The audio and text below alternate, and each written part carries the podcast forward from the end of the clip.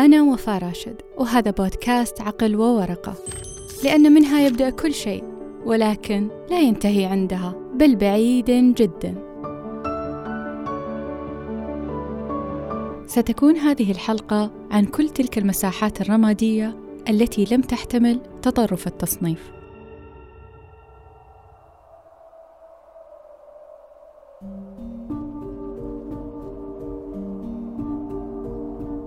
في القرن السابع عشر في بلدة صغيرة اشتهرت بوجود جامعة يقصدها الكثيرين من كل مكان.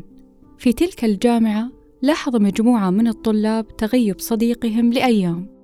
صديقهم الذي انتقل إليهم من مدينة أخرى، فقرروا زيارته للإطمئنان عليه ووجدوه وقد أعياه المرض والحمى.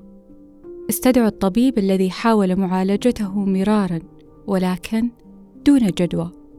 وحين يئسوا من شفاء صديقهم قرروا أن يعيدوه لبلدته ليموت هناك بسلام.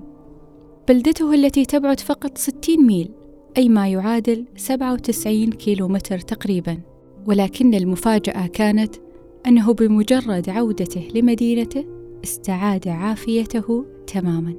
واكتشفوا بأنه كان يعاني من أعراض جدية وخطيرة للهوم سكنس أو الحنين للوطن. وفي عام 1688 حين سمع الدكتور هوفر وآخرين بهذه الحالة أطلقوا على هذا المرض اسم نوستالجيا أي الحنين لفقد زمان أو مكان ما. وكان آخر شخص توفي بسبب النوستالجيا هو جندي أمريكي شارك في الحرب العالمية الأولى في فرنسا. بعده لم يمت أحد بسبب النوستالجيا. أو على الأقل لم تسجل حالة وفاة بهذا السبب. لماذا؟ لماذا فقد هذا الشعور جديته وخطورته؟ أو ربما لماذا لم يعد مرضا؟ هل بسبب تطور العالم والاختراعات العديدة التي قللت سطوة هذا الشعور؟ أم أن الشعور نفسه تغير عبر التاريخ؟ أم أن شعور النوستالجيا قد أزيح من تطرف تصنيفه للأسود؟ واكتسب الوانا أخرى شاعرية ويتغنى بها. أنا عندي حنين ما بعرف لمين ليلي بيخطفني من بين السهرانين. ولكن تخيل معي أن تموت أو تكاد تموت من شعور لا تعرف حقيقته. تشعر به ولكن لم يسميه أحد أو تشعر به بصورة لا تشبه شعور غيرك به وتصمت Now I am quietly waiting for the catastrophe of my personality to seem beautiful again and interesting and modern.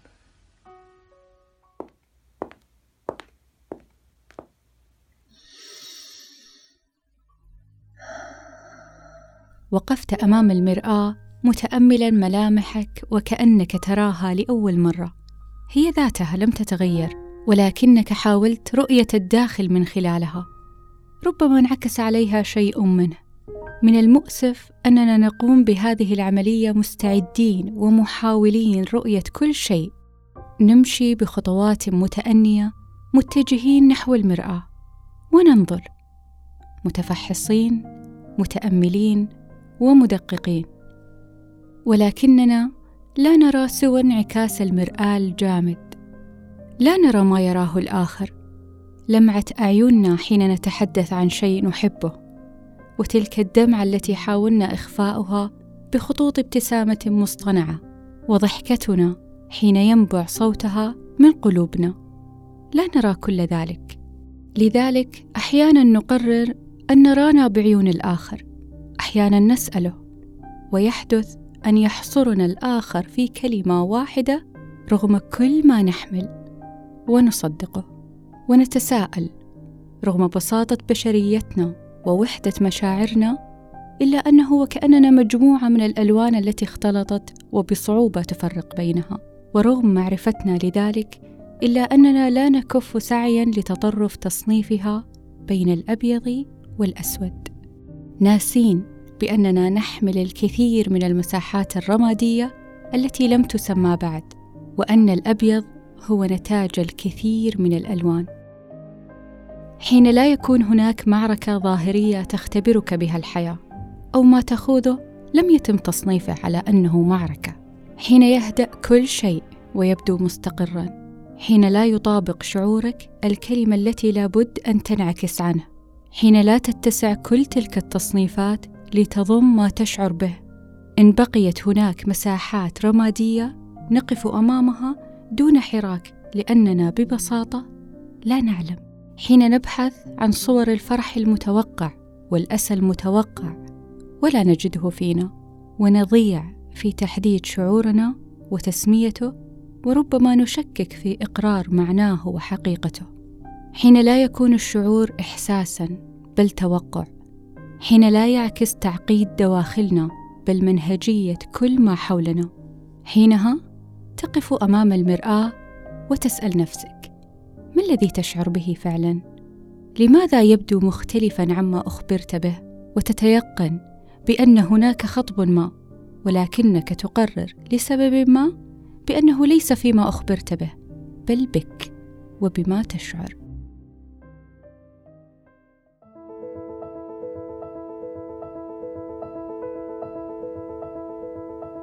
الفترة الماضية عايشت شعورا مماثلا. فتوقفت تنفست وقرأت كثيرا لأن القراءة هي الهروب الذي يعيدنا إلينا.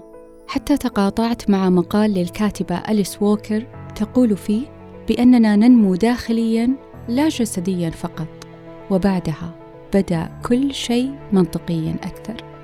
نحن نكبر تتغير ملامحنا. تلك الكفوف الصغيرة تتسع وتلك الأجساد الضئيلة تزداد طولا وندرك ذلك كله حتى إننا نلتقط الصور لكل مرحلة لنسترجعها لاحقا. لكننا لا نلحظ بأن هذا الكبر والنمو الجسدي يقابله نمو غير معلن. لا ندرك مدى اتساعه. نحن ننمو داخليا أو روحيا أيضا. هذه المرحلة ليست سهلة ابدا وأكثر ما يربكنا بهذه المرحلة هو طولها تساؤلاتها وضبابيتها وغموضها الذي يدفعك للجنون تشعر فيها بحالة عدائية يثار غضبك من أبسط الأمور وتنتابك نوبات انزعاج وربما بكاء غير مبررة ثم تجتاحك نوبة ركود تطفئ بقدومها كل الألوان حولك تبدو ظاهريا هادئ. وصامت ولكن عقلك لا يهدأ داخلك وكل محاولاتك لإسكاته تبوء بالفشل وقد تنزلق للاكتئاب. يبدو داخلك متاهبا وكأنك بانتظار شيء ما وكأنك تنتظر رحلة بعيدة حتى أنك تنظر للساعة وتحسب الأيام أكثر من المعتاد. تحبس أنفاسك وكأنك تعبر عاصفة وغير متأكد من جدوى الخطوة القادمة. وأفضل ما قد يصف هذه المرحلة أنها مربكة وأنت لا تعلم بأن كل ما يحدث من انزعاج هو من أعباء النمو. روحك تستعد لتصبح أكبر مما كنته سابقا. ولا تعلم أن كل ما تشعر به هو ضمن أطوار عملية التغيير. حتى تمر بنص أو كتاب أو شخص يوضح لك ذلك ويمنطق ذلك الانزعاج الذي عايشته. تقول أليس ووكر في كل مرحلة نمو ستشعر بذلك وشبهته بالبذرة التي تقاوم ضغط الأرض محاولة كسر قشرتها لتشق طريقها فوقها ناشرة أوراقها. وبأن هذا الشعور لن يكون مريحا أبدا ولكن تزداد حدته حين لا تفهم ما الذي يحدث. حين تعايش شعور لا تعرف معناه ولكن بفهمك ستبدو هذه المرحلة رغم عدم راحتها منطقية أكثر. وستدرك أن ما تعايشه يعدك للمرحلة القادمة من حياتك وبعدها سيظهر أفق آخر من شخصيتك أو كما تقول أليس ووكر new level. وهذا كله ليس بالضرورة أن يتبع حدث سيء بل قد يتبع حدث جيد كنت تنتظره أو قد يحدث هكذا بلا سبب مثل جسدك حين ينمو لأنه لا بد أن ينمو. أدركت بعدها بأن الحياة هي سلسلة من أعناق الزجاجة التي نعبر خلالها من حين لآخر وبأن الشعور يكبر ويتغير كما ترفض أجسادنا ثيابها القديمة لأنها لم تعد تناسب حجمها وبأن الشعور لا يحمل لون واحد ولا يحتمل تظرف التصنيف وبأنك أحيانا لا تفهم ما الذي تشعر به فكيف يخبرك الآخر بما تشعر أو ما المفترض أن تشعر به؟ أدركت بأن الشعور الإنساني مركب ويمكن أن أشعر بمئة شعور لحدث واحد. يحدث أن يخالط فرحي الكثير من الأحاسيس التي لا تمت للفرح بصلة ويتسلل للأسى داخلي الكثير من الألوان التي لا تفهمها أنت. يحدث أن أحب وأكره يحدث أن أخاف وأفرح وأتردد وأقاوم أن لا تكون سعادتي صاخبة. وإنما هادئة جدا ويتسللها الألم أحيانا. يحدث أن ينحرف شعوري وجدا عما شكله الوعي الجمعي عن الفرح والنجاح والحب والسعادة والجمال. أن لا يشبههم. أن تنافي تلك البرمجة المفروضة جوهر ما أشعر به. يحدث أن كل ما أشعر به لا تراه مهما حاولت رؤيته.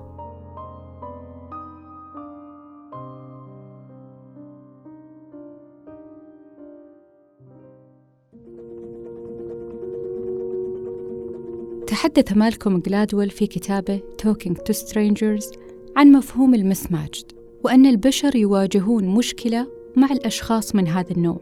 المسماجد هو الغير مطابق لتوقعاتنا أو للصورة الذهنية لدينا.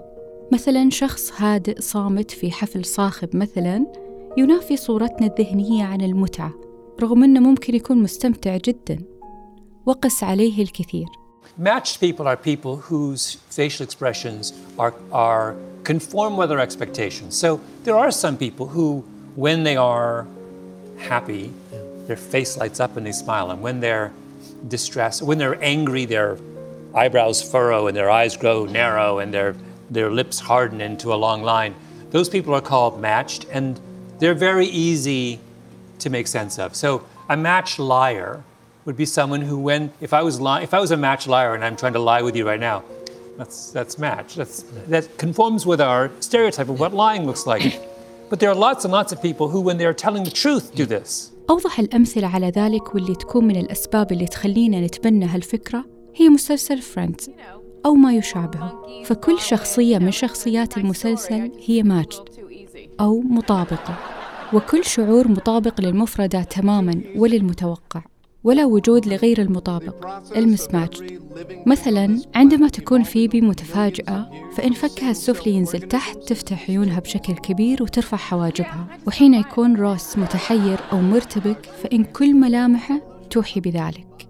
ويقول جلادويل أنه جرب أن يشاهد حلقة يشوفها لأول مرة بدون صوت وفهم كل أحداثها دون أن يسمع كلمة. وهذا الشيء ينافي الواقع تماما.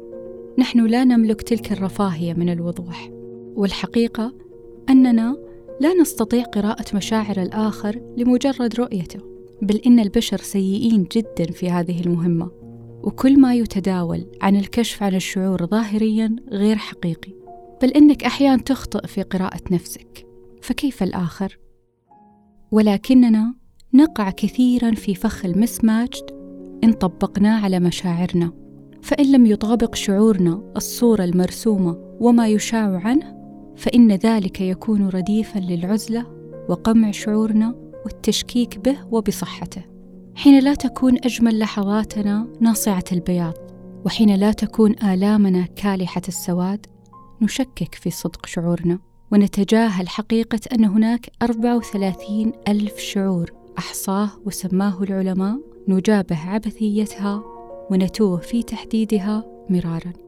رؤية مالكوم جلادويل في كتابه ذكرتني بمسلسل Big Bang Theory الأصدقاء الفيزيائيين اللي رغم رجاحة عقولهم لم يساعدهم ذلك في معرفة الناس. لذلك يقرر شيلدن أن يختبر أحد اختراعات MIT بعد أن سمع أنه يمكن لهذا الجهاز أن يساعده في قراءة الناس من خلال تعابير الوجه.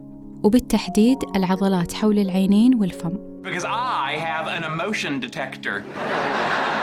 how's it working out? Yeah, surprisingly well. That's great. I'm happy for you. No, what? uh, hold on. Oh, what you are? Aren't you sweet? What's that? Are you working on your resume? No, it's my brother's. I'm trying to help him get a job out here. Ooh, and that makes Leonard angry.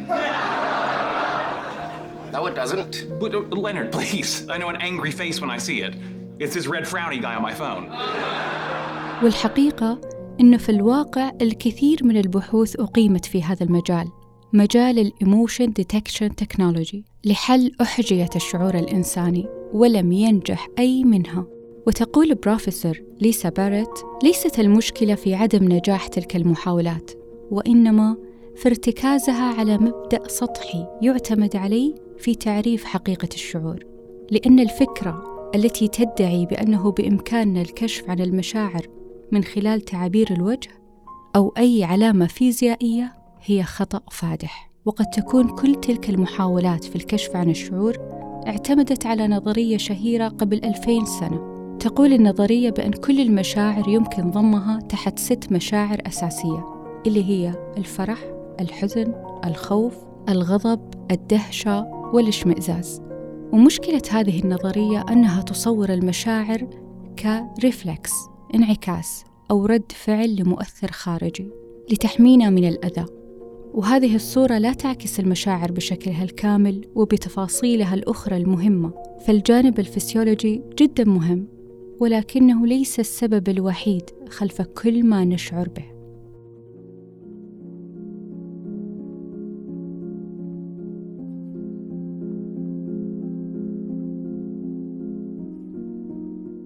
المشاعر ليست رد فعل بسيط وإنما أنظمة معقدة للغاية تستجيب للعوامل البيولوجية التي ورثناها وللثقافة التي نعيش بها.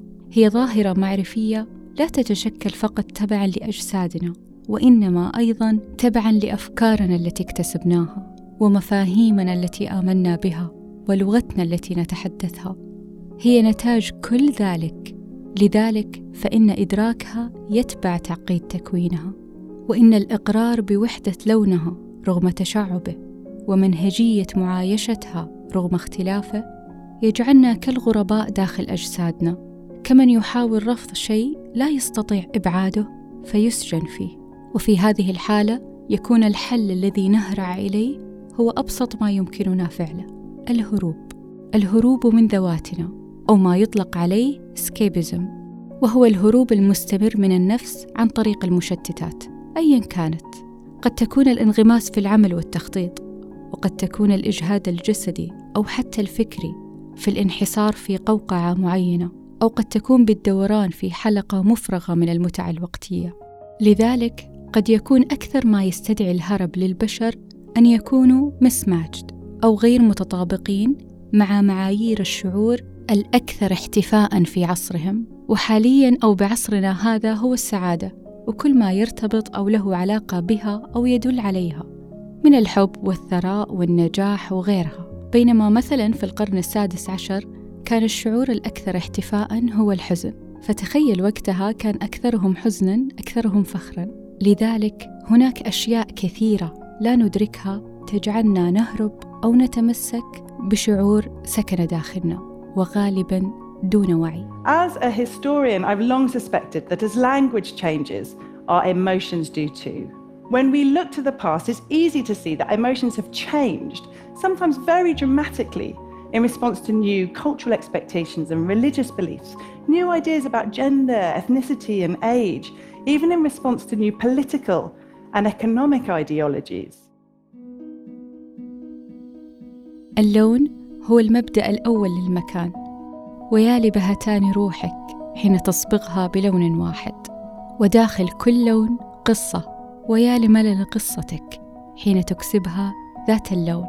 فلا تشكك في حقيقة شعورك حين يخرج عن النص نص لم تكتبه أنت. يقال يمكنك إدراك حقيقة عميقة من خلال الخاصية القائلة بأن نقيضها هو حقيقة عميقة أيضاً. لذلك فإن بعض مشاعرنا تصبغ العالم بلون واحد يسهل تمييزه مثل الرعب مثلا. ولكن غالبا فإن مشاعرنا تحتشد وتتنافس معا ليكاد يكون من الصعب تمييزها وفصلها عن بعضها. بعضها من الصعب ملاحظته أو معرفة وجوده حتى مثل النوستالجا على بعد أقل من 100 كيلومتر. وبعضها نحاول الهروب منها ومجاهدتها وإنكارها. وبعضها لا تعرف ماذا تسميه وبعضها قد لا يوجد له مقابل لغوي أو مفردة تترجمه.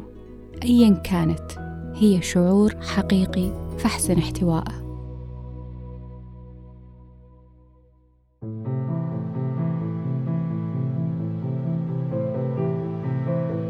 وفي الختام يقول نيتشه هناك ثلاث مراحل لتطور العقل وإن رأينا العقل روحا مثل ما يراه ديكارت فإن الروح تكبر وتنمو مثل ما قالت أليس ووكر في بداية الحلقة. يقول نيتشه في مراحل تطور العقل بأن العقل يكون جملا ثم أسدا ثم طفلا. يكون الطفل آخر مراحل التطور لأن الطفل طهر ونسيان وتجديد ولعب ودهشة وإقبال على الحياة. ويكون الجمل أول المراحل لأن الجمل يفتش عن أثقل الأحمال ليحملها ويحملها. وحين يندفع إلى الصحراء ينقلب الجمل أسدا ويكون الأسد المرحلة الثانية. يطمح الأسد في نيل حريته وبسط سيادته ويستعد لمكافحة التنين والتغلب عليه. التنين هنا كلمة يجب عليك والأسد يريد أن ينطق بكلمة أريد.